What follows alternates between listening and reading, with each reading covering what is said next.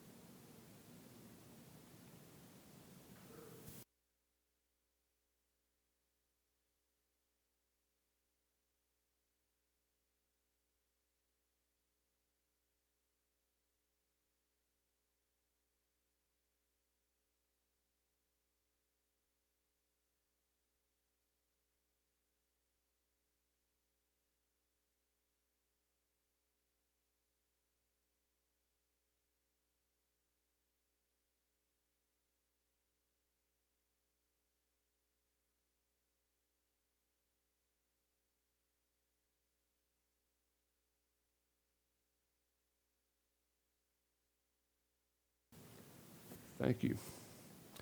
Well, you know what? A few weeks ago, Waurika Lake was at 29% capacity, which means it was 71% empty, if I did the math right.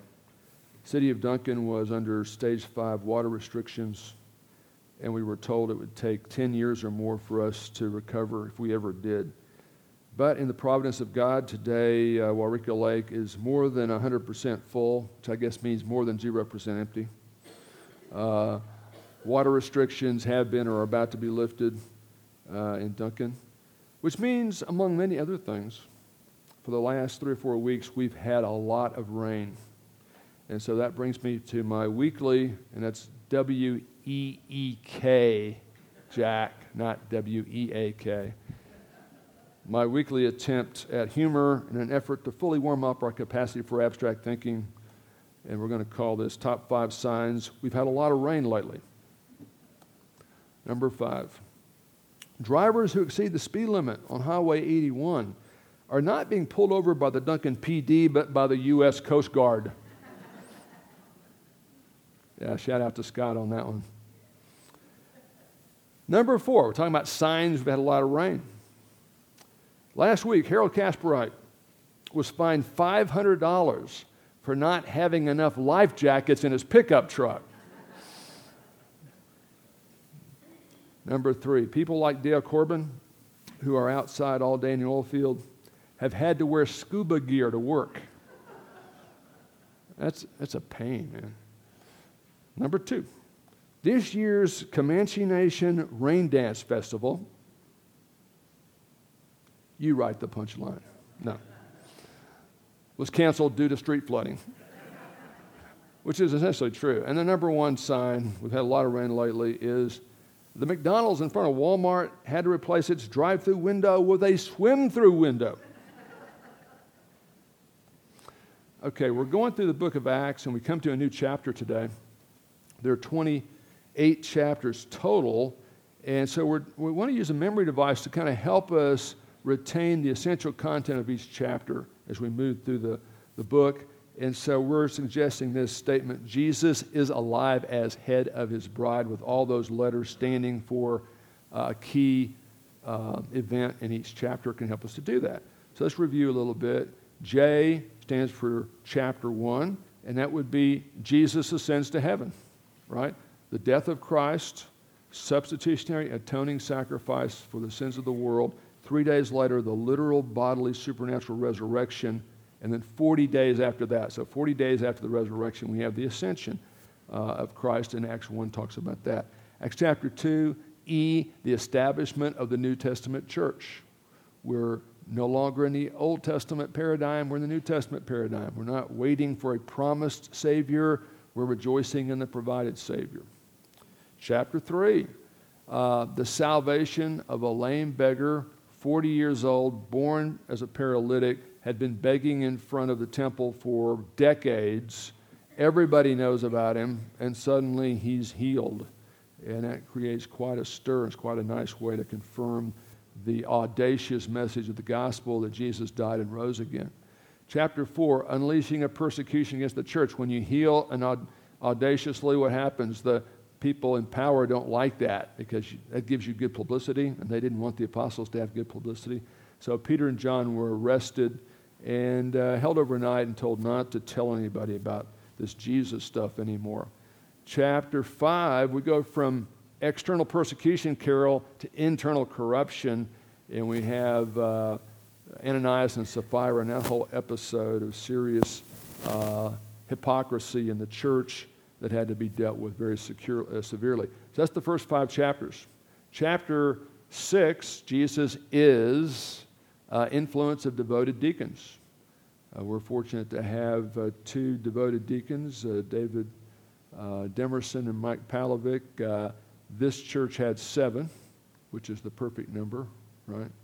Um, but you're going to see how they're able to do their thing and deflect uh, potentially uh, horrific crisis from spinning out of control in the church because you got people upset and concerned and feelings hurt and people feel like they're being treated unfairly and that's not, not a good thing. So I stands for influence of devoted deacons. Next week we'll see Stephen stoned to death one of the seven deacons that's chosen to help deal with this issue of serving widows. Uh, first one on the list is Stephen, a man full of faith and Holy Spirit.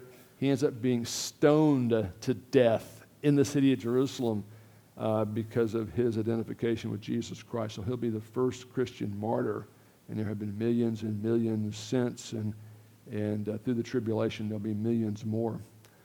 That's the first uh, seven chapters. Now, just as a brief introduction in chapters 8 through 12, as we're thinking about this memory device, Jesus is alive as head of his bride.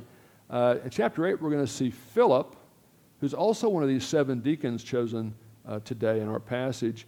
And he's going to go abroad outside of Jerusalem into Samaria and Gaza with the gospel. And he's going to interact with the Ethiopian eunuch in a very important situation. Isaiah 53, Joe, the Old Testament prophecy, is used to explain the gospel to the Ethiopian eunuch by Philip. So abroad uh, with Philip. And then we've got, well, life comes to Saul. Almost forgot. That's chapter 9. Uh, Paul, whose name was Saul, comes to faith in chapter 9. He talks about it in chapter 2 and chapter 26. So you get three, three descriptions of what happened, but he has a very uh, dramatic and emotional conversion experience. Uh, Saul, as we're going to see next week, is standing by, kind of monitoring and encouraging the stoning of Stephen. He's also watching everybody's outer garments, so they're going to have enough freedom to really throw their rocks hard. So he's watching the stuff and encouraging the uh, stoning of Stephen, and his job is to arrest and kill Christians. And on the road to Damascus to kill Christians, uh, Jesus reveals himself to Saul, who changes his name to Paul, and he ends up uh, making a pretty important contribution to the early phases of our faith. I is the impartation of salvation to Gentiles. They don't have to become Jews first and pre qualify and then believe in the Jewish Messiah. Anyone who believes in Christ, Jew or Gentile, moral or immoral, uh, heterosexual, homosexual, Buddhist, Muslim, or Bible Belt so cultural Christian who comes to faith in Christ has eternal life. And then that has to be verified, and then we're going to see this isn't the first Christian martyrdom, it's the first apostle to be martyred, the execution of James, uh, countered by the escape of Peter. I've often wondered how James' mother felt uh, after her son is executed. Peter's arrested with the intent by the bad guys to kill him in the same way, but God does a miracle for Peter, but not a miracle for James. But hey, are we saying that at death your spirit goes to be with your Savior? That's a bigger miracle than getting a couple extra years for Peter, although God's purpose for Peter was different than his purpose for James. Let's read our passage this morning. Uh, we're going to see the influence of devoted deacons in the first seven verses of chapter 6, and I'm reading from the New American Standard Bible. Now, at this time, what time? The very early, heady days of the early church. They're not perfect, Ananias and Sapphira, but everything is going great, and there have been very little uh, slowdowns in the overall progression of the faith, although they're facing external and increasingly severe persecution. Uh, now, at that time, while the disciples were increasing in number in Jerusalem, a complaint arose. Is it possible for Christians to complain? Yeah, it happens all the time. Uh, and that's just my complaints. I'm a, I'm, I'm a world class complainer and whiner. I'm really, really good at that. I've got a lot of practice. A complaint arose on the part of the Hellenistic Jews against the native Hebrews because their widows were being overlooked. Ooh, overlooked. We're not going to help her. Sounds very malicious. I'm not sure that's what happened, but that's their perception, so you got to deal with that. We're being overlooked in the daily serving of food. So the 12, the 12 who? Apostles, right?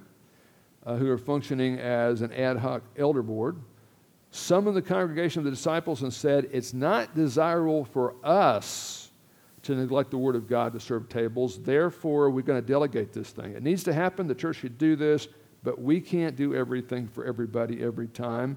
And we're not going to even try, but we're going to make sure it happens. So let's have you all select, and it's really nominate from among you seven men of good reputation so they're consistent not just at church services, but in their regular jobs and their regular neighborhoods, full of the Spirit and of wisdom, whom we may put in charge of this task. Got to deal with it, but we're not going to deal with it. Somebody else has to do it, and that's the way the church works. You know what? The offensive tackle doesn't go out for passes. I mean, really, it's illegal to go out for passes unless you've got a tackle eligible play, and then you've got to tell the referee before you snap the ball because he might not even notice. Uh, but you never criticize tackles for not catching passes, but you do kind of have a problem with them if they can't make a block. Am I right, Riley? You know, you got to make the block. Uh, the guys that can catch. This is why uh, you, you, notice how somebody on defense. I was never a football player. Uh, a couple things kept me from playing football: a lack of desire, courage, size, speed, strength, uh, determination, things like that kept me. But I've watched a lot of football. And a lot of times you'll see a defensive back make a, an interception, and once they get that interception, they just weave. You've seen this many times, haven't you, Derek? They weave through like 11 different people and, and make a lot of yards and make a touchdown, and people go like, why, why isn't that guy a wide, wide receiver? Well, number one, the people trying to tackle them are all offensive personnel. They don't know how to tackle. That's number one, right?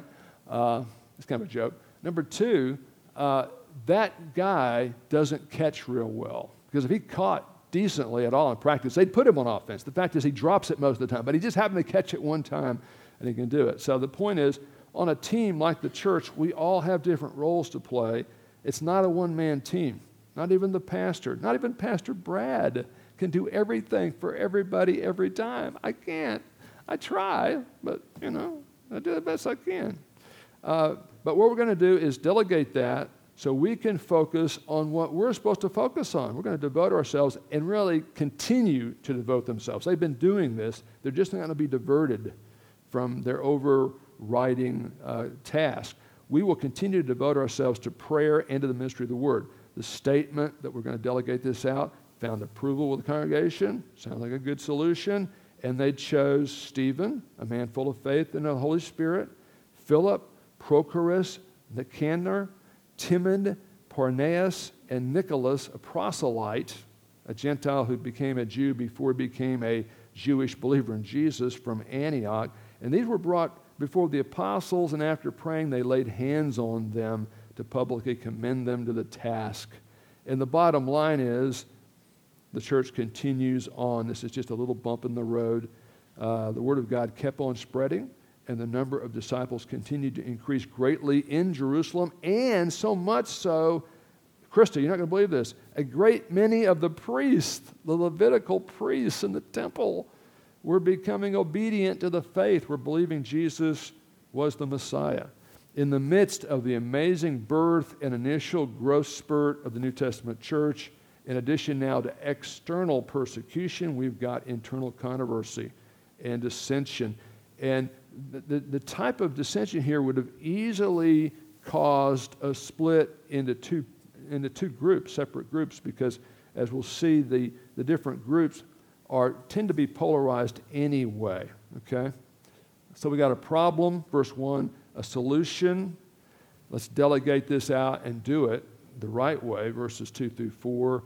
The implementation, selection of the seven, and their recognition, and then ongoing progress. So let's look at verse 1, the problem again. Now, at this time, the early wonderful days of the first church in Jerusalem, while the disciples were increasing in number, a complaint. Now, I realize the term complaint can be collective, but a lot of times it just takes one complaint uh, to raise lots of questions in some people's mind about anything, including in the church. Arose on the part of the Hellenistic Jews against the native Hebrews. What's that? Hellenistic Jews uh, referred to Jewish folks who had been born and raised outside of Israel. Uh, in the aftermath of one, the Babylonian captivity several hundred years before, and the rise of Greek culture, and then uh, kind of the Roman Empire stabilizing the, the international situation all around the Mediterranean, a lot of Jews either didn't come back to Israel or came back to Israel from Babylon and then went elsewhere to make money and to do other things.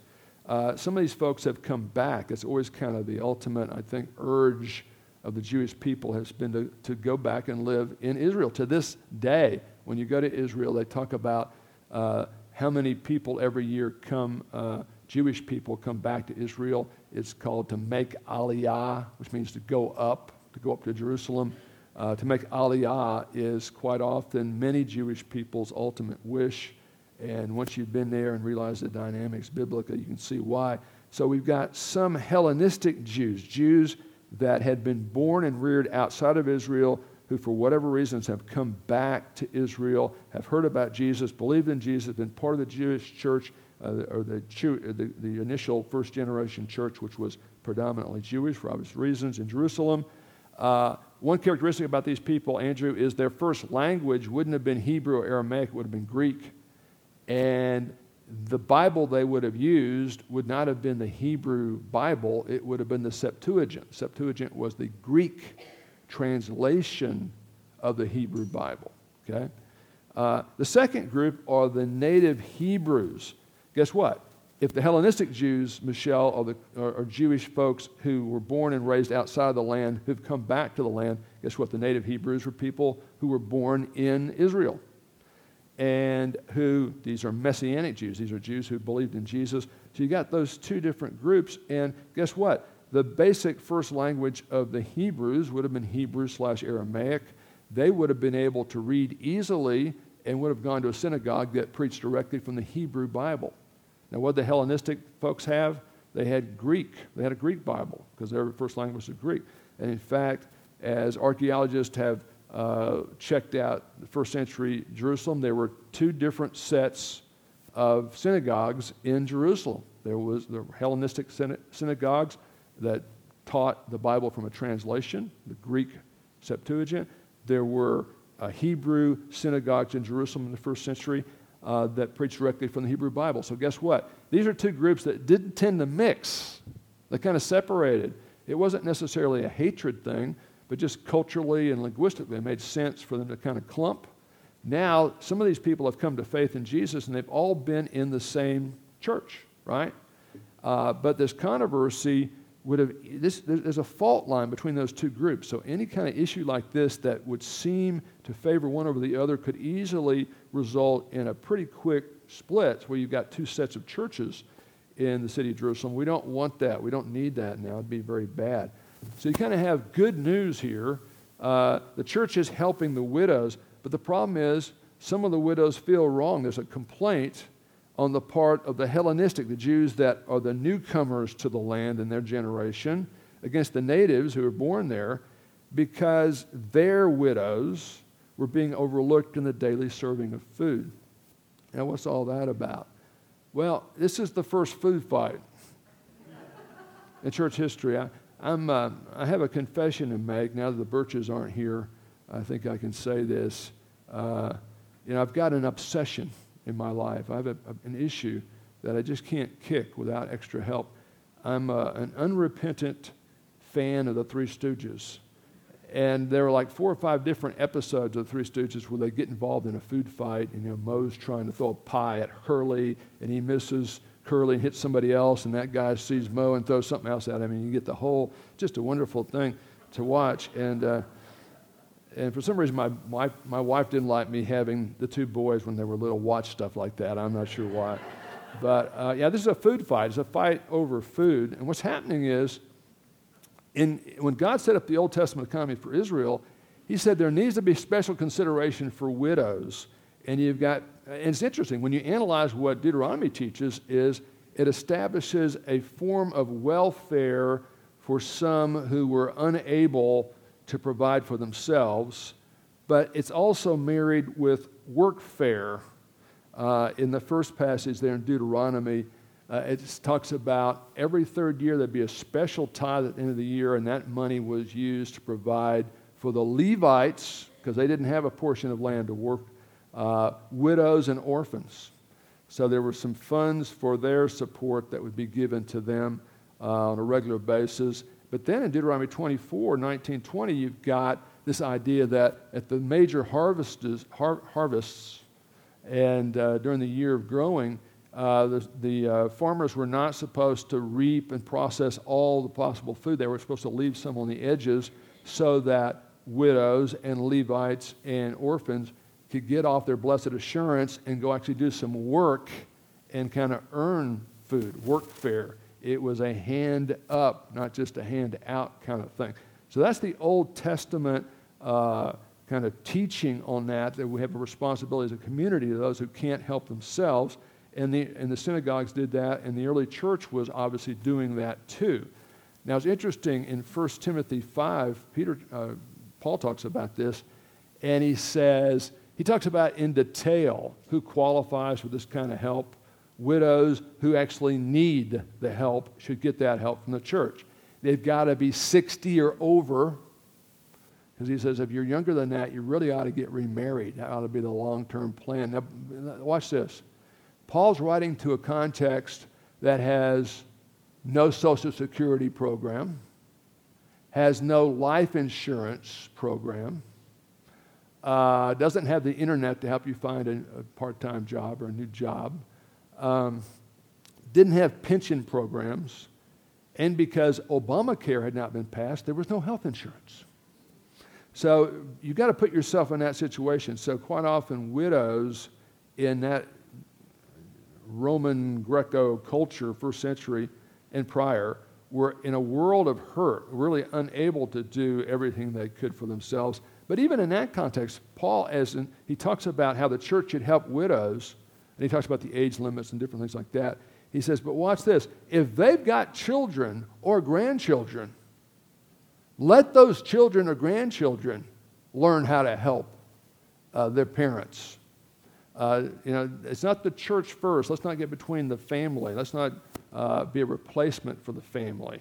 It's saying your kids and your grandkids. And the older I get, the more I like that statement. The idea, if a widow has uh, children or grandchildren, they must first, that is, the children, the grandchildren, rather than letting the church provide the meals, uh, they ought to be providing the meals for mom or dad. Uh, let them learn to practice piety in regard their own family and make some return to their parents. These are the people that wipe your diapers, that fed you for 10, 20, in some cases 26 years in the new economy where nobody gets a job till they don't grow up till they're 37, you know, and stuff like that. Not everybody. present company accepted, of course.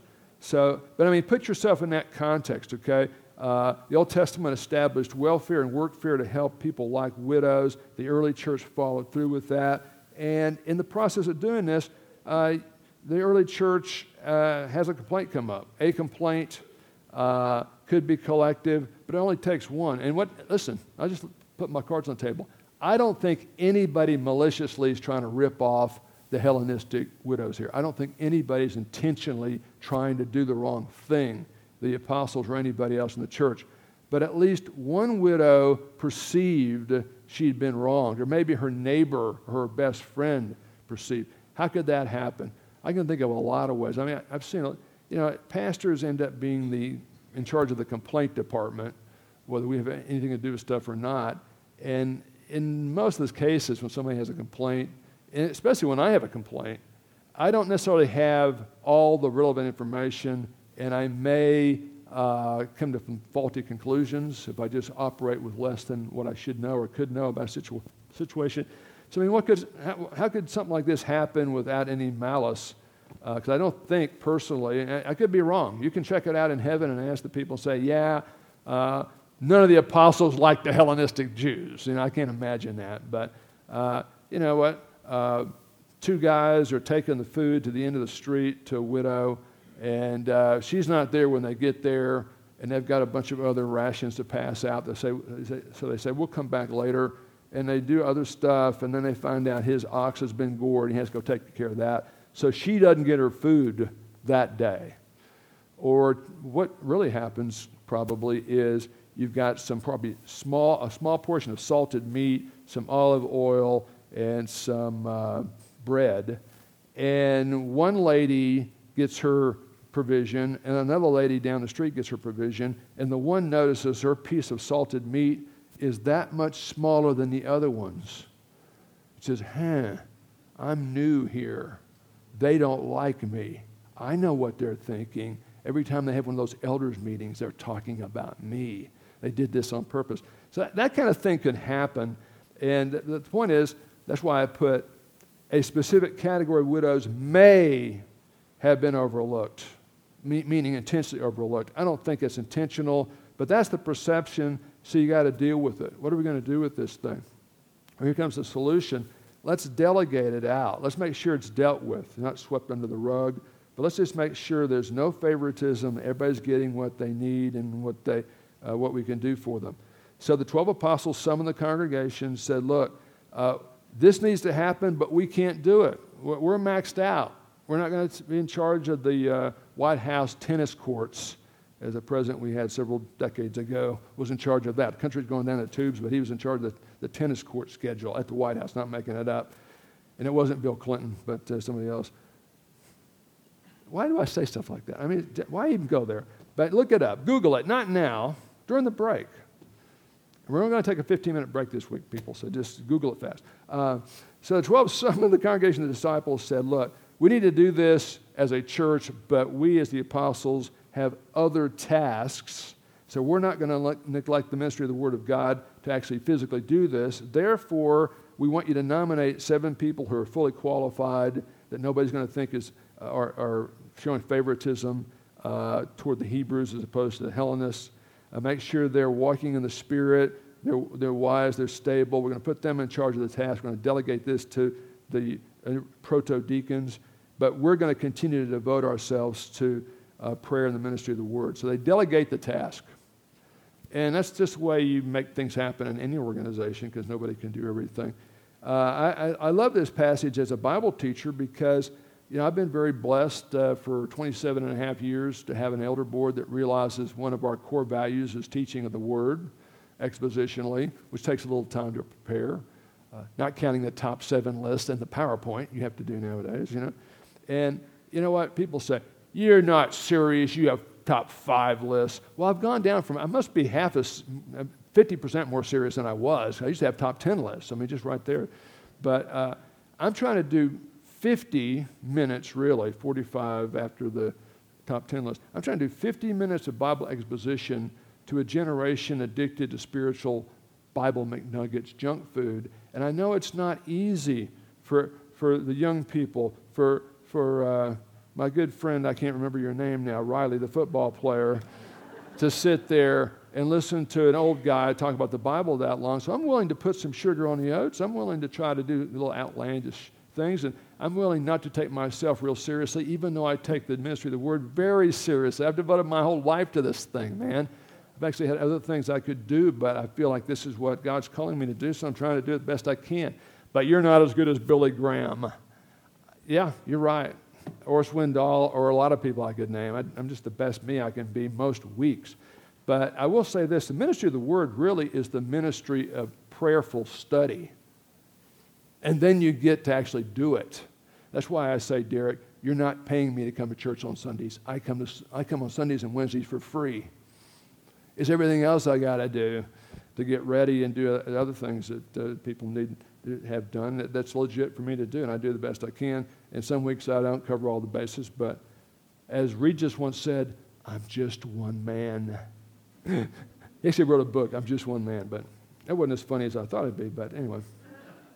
So, yeah, I get that. And I'm really uh, committed to the ministry of the word, even though we've kind of got a church full. Evangelicals are more, I think, uh, motivational speakers than Bible teachers for the most part.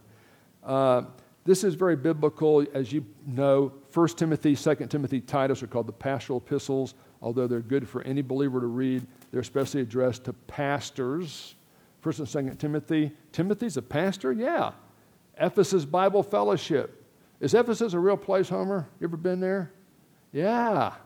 Uh, third largest city in the ancient world, and they had a church, a thriving church there. And Paul says, let's look at 1 Timothy 4 real quick. Uh, this this kind of tells you where I'm coming from. This is why I went to Dallas Seminary, where most places you can get a two year master's in divinity and everybody's happy, but Dallas Seminary has a four year, uh, three years of Greek, two years of Hebrew. A lot of us took extra of both because uh, we wanted to really be able to look at the x ray and tell you what the Bible means in context and what it means in your life. And so we're devoted to that. And, but you don't apply it perfectly. You're right. I don't. I'm working on it, but uh, do the best I can. But he says to Pastor Timothy in Scripture, 1 Timothy 4.13, give attention to the public reading of Scripture what else are we going to read? Reader's Digest, comic books up here, what? People Magazine. To exhortation and teaching. That's logical, not chronological. Teaching is telling what it means, exhortation is telling them to apply it. So ultimately, you're teaching so you can exhort. Sometimes, Brad, you say stuff that I feel like applies directly to me. David, when that happens, you know what? You, that's the best thing you can say. Either David. I am trying to apply this to you and to me. I've been stepping on my toes all week, man. You know when I start working on next Sunday's message? On the drive home. I do. I'm obsessive compulsive. What can I say, you know? But I'm rich and famous after all this year, so it's working for me. Uh, verse 15 Take pains with these things, be absorbed in them, so your progress will be evident to all. Harold was so excited when we progressed the book of Revelation last time. He thought we were done studying the Bible because we finished the last book, but I said, no, we're going to go back to a new one next week. Uh, 2 Timothy 4, uh, Paul says to Pastor Timothy and all pastors, preach the word, not the People magazine. Uh, be ready in season and out of season. That means when everybody's in town and when everybody's out of town. It means when it's raining, when it's not raining. Uh, reprove, rebuke, exhort. That sounds like stepping on toes. So you got to do that. I never do it with malice, but if I see an overlap, I'm going to try to relay it to the group, right? Uh, with great patience and instruction. For the time will come when they will not endure sound doctrine, but wanting to have their ears tickled, they'll accumulate for themselves teachers in accordance with their own desires and turn away their ears from the truth and will turn aside to myths, which is kind of where we are right now in the American culture. Uh, but you be sober in all things, endure hardship, do the work of an evangelist, make sure the gospel's in there, and fulfill your ministry. So, yeah, go back to Acts. Uh, the guys are saying, look, our primary task is prayerful study and preaching of the word and proclamation of the gospel, and that's what we're going to do. And we just can't do that and organize the food ministry. But the food ministry is important. It needs to be done as a church so let's delegate this thing out and make sure it's done well so nobody can complain. Talking about the ministry of the word. Uh, this is one of the best things I ever got. I, you get notes uh, from people in the pastorate. I keep all the good ones, and, and most of them are pretty good.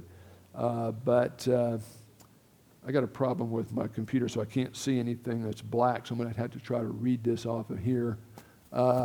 This is from somebody named Colin. I'm not sure who that was, but yeah, this is a few years ago. Colin wrote this uh, for Pastor Appreciation. Pastor Brad gives a ton of effort into teaching us about Christ. He does whatever he needs to do to make this a great, and he had, had scratched something out there, great church. Your brother in Christ, Colin. So, yeah, that was well said. I'm telling you. Problem, solution, implementation. Start with the selection of the seven. And when you look at that list, the only two we really know anything about other than the list are the first two Stephen and Philip. Uh, Stephen, as I say, will become a major character beginning in verse 8 of this chapter, but he's going to be stoned after preaching basically the Old Testament was all about Jesus, and you need to believe it. And so they didn't like that, so they kill him. When you speak truth to power, you get in trouble, right? Uh, Philip, um, there's actually one of the 12 apostles that's named Philip, Nancy, and this is a different Philip. This is, he's usually called Philip the Evangelist, even though the, the Bible doesn't call him Philip the Evangelist, but just uh, to keep him straight, uh, Ron, we don't call this Philip uh, Philip the Apostle, or we don't confuse him with Philip the Apostle. So a lot, a lot of times he's called Philip the Evangelist, and he's the guy who in chapter 8 is going to take the gospel to Samaria, Gaza, talk to the Ethiopian eunuch. Now notice the guy at the end of the list, tail end Charlie, they called him in World War II, right? Nicholas, a proselyte from Antioch. What does all that mean? Uh, oh, by the way, talking about Stephen, I forgot about the fact I want to talk about full of the Spirit. Uh, if I were to say, what grieves the Holy Spirit? Immorality. Yeah, I'm sure it does. Uh, uh, sinful uh, drug sales. Not, not if you're sell drugs to doctors legitimately, but I mean, if you're selling some kind of horrible drug to, to people, it's going to slave people. And that, that grieves the Holy Spirit. I'm sure. I, I think sin grieves the Holy Spirit. But what does the grieve the Holy Spirit passage actually say specifically? Look at Ephesians. It's all about stuff you and I are tempted to do. It's not about running off on your wife or uh, selling drugs, cocaine, or something. It's the kind of stuff real Christians can do, and, real Christians do all the time, including in the local church context. Um, and we, a lot of times we kind of whitewash those things. The Bible doesn't, but we tend to whitewash some of this stuff. Let no unwholesome word proceed from your mouth, but only such a word that's good for the edification of others according to the need of the moment, so that it will give grace to those who hear. Do not grieve the Holy Spirit. What do we know about, what do we know about Stephen? He's full of the Holy Spirit. Now, they're looking for people full of the Holy Spirit, but he specifically is said to be full of the Holy Spirit. So among these, this group of really good guys, he's especially uh, directed by the Spirit. People can see that in his life, which means he's not characteristic, characterized by grieving the Holy Spirit. Do not grieve the Holy Spirit, by whom you were sealed for the day of redemption. What does that mean? Well, let all bitterness and wrath and anger and clamor and slander be put away from you, along with malice, be kind to one another. Why is that important in this context? Go back to Acts 6. Look at verse 1. What's the problem? The problem is there's a perceived slight against a certain group in the church and again, I'm quite convinced there was no malice. Whatever happened, I don't think anybody's actually trying to show favoritism, but that's something's happened that's perceived in that way. And maybe it's a blind spot in the part of some of the people serving the food. Maybe they weren't treating the Hellenistic people fairly, but uh, that's when you tend to get the bitterness and the wrath and the anger and the slander, and the more you think about it, the worse it gets. And that grieves the Holy Spirit. So this is a good guy to be kind of the first guy on the list to help diffuse this situation because he's not going to do that. He's going to tend to be uh, able to overcome that kind of thing. So that's good. Uh, but talking about uh, Nicholas, the uh, proselyte from Antioch, the city of Antioch is going to be really, be really important here, real quick. After the stoning of Stephen, the church tends to be driven out of Jerusalem because they're all facing imminent martyrdom. And after the dust clears, one of the main centers of early Christianity is the city of Antioch in Syria. There's an Antioch up here in Pisidia, Pisidian Antioch, but the Antioch we're talking about here is the Syrian Antioch, the Antioch of Syria. And so one of these guys who's one of the first seven proto deacons, is a proselyte. That's somebody who's born a Gentile who embraces the God of Abraham, Isaac, and Jacob and the hope of a Jewish Messiah. Uh, this is somebody who's came to, to, to Jewish faith, faith in the God of Abraham, Isaac, and Jacob, uh, although was not born in a Jewish family. And he's from Antioch, and Antioch's going to be really important uh, pretty quick in this narrative. Uh, and these were brought before the apostles. The apostles said, hey, nominate seven people who are qualified. These seven are qualified. And so they prayed and laid their hands on them. Laying on of hands is public affirmation, identification, uh, along with a blessing and prayer for uh, enablement and direction in what they're doing. So we had what? We had a problem. What was the problem? Food fight, right? And a perception, a real grievance there, whether it was uh, totally legitimate or not, that people are being treated unfairly in the church. And I hate that when people think we're being unfair. Uh, now that I've been here 27 years, the first year I was here, a long time ago, I was accused of being against almost everything in the church except the softball team, and I was the pitcher for that, so I wasn't going to be against that. But I was told I was against the children's ministry, which I wasn't. I had two, two boys in the children's ministry. I was against women's ministry. I was against this and that. And then somebody really zapped me. I wanted to, I want to turn TBF into a Baptist church. And I thought, that's like the worst thing you can say to me. How dare you say that? But uh, no, not really. But um, there's a lot worse things than doing that. But no, I, I, I got TBF, I think. I, I, think I get it. And uh, I got all kinds of crazy things. And, and you know, I hate, to, I hate to see people in pain, whether I feel like what they're saying to me this week is legit or not. I, hate to see that. I hate to think I'm causing people to have that kind of emotional distress. And sometimes you can, you know, sometimes you can reason with them, sometimes you can't. But yeah, we had a problem that could, t- could have easily caused a, a major church split, right? Uh, what did we do? Had a solution, let's delegate. Uh, we had a selection, implementation, and now we've got a progress report. So Luke's letting you know, hey, it all worked out. But despite all of that, the word of God kept on spreading. And that's what's important. That's why we're in business, not to get the color of the carpet right or making sure everybody's uh, number of rolls they're getting in their daily food ration is exactly the same size and number. And the number of the disciples continued to increase greatly in Jerusalem. And this is just before persecution forces them out of Jerusalem. So much so that uh, many of the priests, the Jewish priests, who've got a job in institutional Judaism, and this is the organization trying to kill uh, the church in its early stages, were becoming obedient to the faith. What must I do to be saved? Paul was asked in Acts 16:30. What did Paul say? Believe on the Lord Jesus Christ and thou shalt be saved. To be obedient to the faith is to believe in Christ. Okay? Uh, the call is to believe. When you believe, you're obedient to the faith.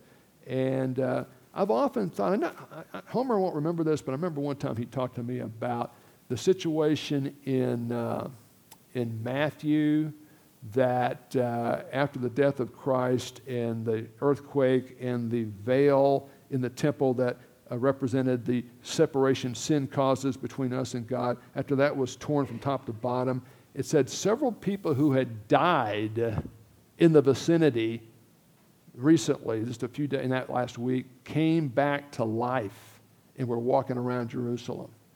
Now, if you're a priest that week and you see dead people walking and the veil supernaturally torn that, separ- you know, that, that uh, was the symbol of the separation between God and man, what actual theological event actually tore the veil the death of Christ. God to testify to the priests so they could not say, We didn't know. Right after the atonement's finished, rips the veil.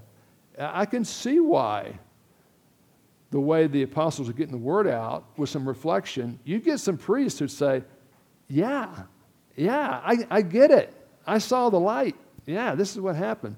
So occasionally, uh, liberal scholars say, ah, that would never happen. None of the priests would give up their pension to go with these vagabonds. Uh, it happened. It's, it's affirmed here, and I can, I can see why. It makes a lot of sense to me. All right, that's a progress report, and that's the bottom line. That's the best thing that can happen, regardless of who the pastor is or, or uh, uh, you know, what the color of the carpet is. Uh, we just want the Word of God to continue to spread. That's the bottom line, right? So take this to heart. Uh, effective churches are not one man, one woman teams, and the purpose driven church didn't start with Rick Warren. Now, let me tell you something. Rick Warren has done a lot of great things, and I, I really like just about everything Rick Warren said. And uh, I've told this story before, but when that book first came out in 97, we'd had a series of best selling evangelical Christian books that everybody loved that theologically were pretty bad. So I kind of had a prejudice against best selling evangelical books everybody was raving about because when I'd read them, I'd say, I can't believe this guy's getting away with this stuff. So I was very much not wanting to read the book, and I didn't read it the first year, and everybody's raving about it. Uh, and when I eventually read it, I was really ready just to tear it apart and not like it. And I read it, and I liked it. I thought, this guy's been my shoes. I should have said this. But uh, here's the thing Rick Warren wrote his book, which has been republished in every language and every, on every planet. You know, it's, it's, all over there, and I think it's a good thing. I'm all for it. Uh, you tell me. Did I tell you the year yet? When, when was that book published? You know, Harold, when was the Purpose Driven Life? 1997. Okay? Now, let me, I hate to trump Rick uh, Warren, but we've been doing purpose driven messages in the POG since 91. So we beat him by six years. And if I believed in conspiracy theories like I used to, I would I'd be convinced he found my diagram and he's made millions of dollars based on my idea. But it's not my idea. This is not my idea. This is God's idea. It's always been like that. If we'd had more time, we'd gone to Exodus 18, where Moses early on has more stuff to do than he can do, and his father in law, Jethro. And when Jethro tells you you got to think about something, you got to think about it, he said, You got to delegate, man. You can't do everything everybody wants you to do every time. It's just not possible. And that was before the, before the cell phone. If he'd had a cell phone, he could have done that. But uh, uh, as an old established biblical tradition. So uh, Rick Warren didn't invent this stuff, a purpose driven church. The apostles just saying, Our purpose is to promote the gospel and teaching of the word. We're the primary teachers. We got to have lots of time for prayerful study and preparation and presentation, and that's what we're going to do. But the church as a whole needs to deal with this. Let's delegate it and knock it out. Let's do it the right way uh, with the right people. And that's what they did. And so here's the principle effective churches are not one man, one woman teams. And I think, you know, a, a, place like TBF, unless we're all more or less pulling on the oars, we don't get anywhere. I, I like to talk about the local church as a long boat. I used to say a long canoe, and somebody said canoes don't have oars, but I, I guess paddles. But anyway, let's think of a long boat. I like, I like to think of oars where they're kind of bolted down, and, and think of the T, TBF as a long boat with a seat and a set of oars for everybody. There's, there's, a seat for Harmony, there's a seat for Derek, seat for Linda, seat for Pam, seat for Dale, seat for me, you know. And to me, and, and for April, and for Riley and Emma, you know, and Riley's sister, I mean, we've all got seats and oars. And guess what? The church is most effective, Shannon, when everybody's in the seat pulling on the oars. If you're sitting in your seat complaining about everybody else's rowing technique but not pulling on the oars, we're not as effective as we could be. Because you're not pulling on the oars, and then your friend's upset at the person uh, that you're whining about their rowing technique, and then they get their feelings hurt and they stop pulling on the oars. The only thing worse than that is people that don't get in their seat very often, but they stand on the dock and criticize everybody's rowing technique. That's, that's not good. That's not helpful. And so you see how the apostles deal with an issue. They, there's, there's a complaint. There may be some unfairness here. Let's fix it. But we can't physically do it ourselves. We've got to delegate it. And the beat goes on. Uh, as I said, we're going to have a serious turn in the persecution danger level of being a Christian starting next week. And pray for me this week because my intent as I stand before you, and I'm an honest man most of the time, especially when I'm being recorded. Uh, is to go all the way from 6 8 all the way through 8 verse 3. Can I do that in 45 minutes? I'm going to have to synthesize. Pray for Pastor Brad this week, okay? Let's have a word of prayer. Father God, I'm going to thank you for the promise the Lord Jesus Christ has given us that He is going to build His church, capital C church, lowercase c church, universal body of Christ, local churches that make that up. And we see that being fulfilled. Jesus built his church through the ups and downs of external persecution and internal controversy uh, in the history of the first century church as recorded in the book of Acts. And I look back at TBF and I've seen you do it, uh, maybe sometimes in spite of the pastor, for 27 years during my tenure. And I thank you that you love the church enough to die for it. You love the church more than any of us elders or deacons or Sunday school teachers or nursery volunteers. You love the capital C church and this local church more than we do. And it's an important priority in your life. And so help us to see we've got a place to serve and to build. I pray you protect us that we might uh, promote the bond of unity in love and also be active participants, not just um, consumers of religious activity here as we take part in our beloved church. Uh, Father, we pray for anyone here this morning who's not from the depth of their heart trusted in Jesus Christ alone as their Savior. Uh, we know that uh, the only church membership that really means anything is a born again believer being baptized by the Spirit into the body of Christ. All of us who are believers are part of that universal church, and we choose in this season of our life to be part of this local church. But if there's anyone here this morning who's not a member of your church, uh, even if they've been here longer than the pastor, open their eyes to see the reality of the crucified, risen Savior.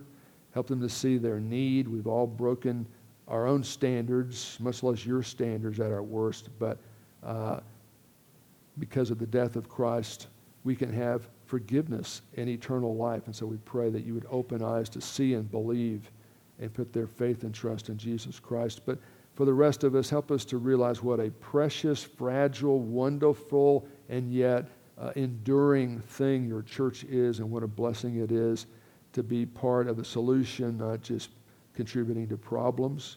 Help us to realize this is a laboratory where we can learn to love and interact with people that aren't as perfect as we are or aren't exactly like we are, that maybe even use a different translation than we use, things like that. Help us uh, by your grace to express love because we've been forgiven so much. Help us to be giving and forgiving to the glory of Christ, not because it's anything special in us. And we pray in his name. Amen.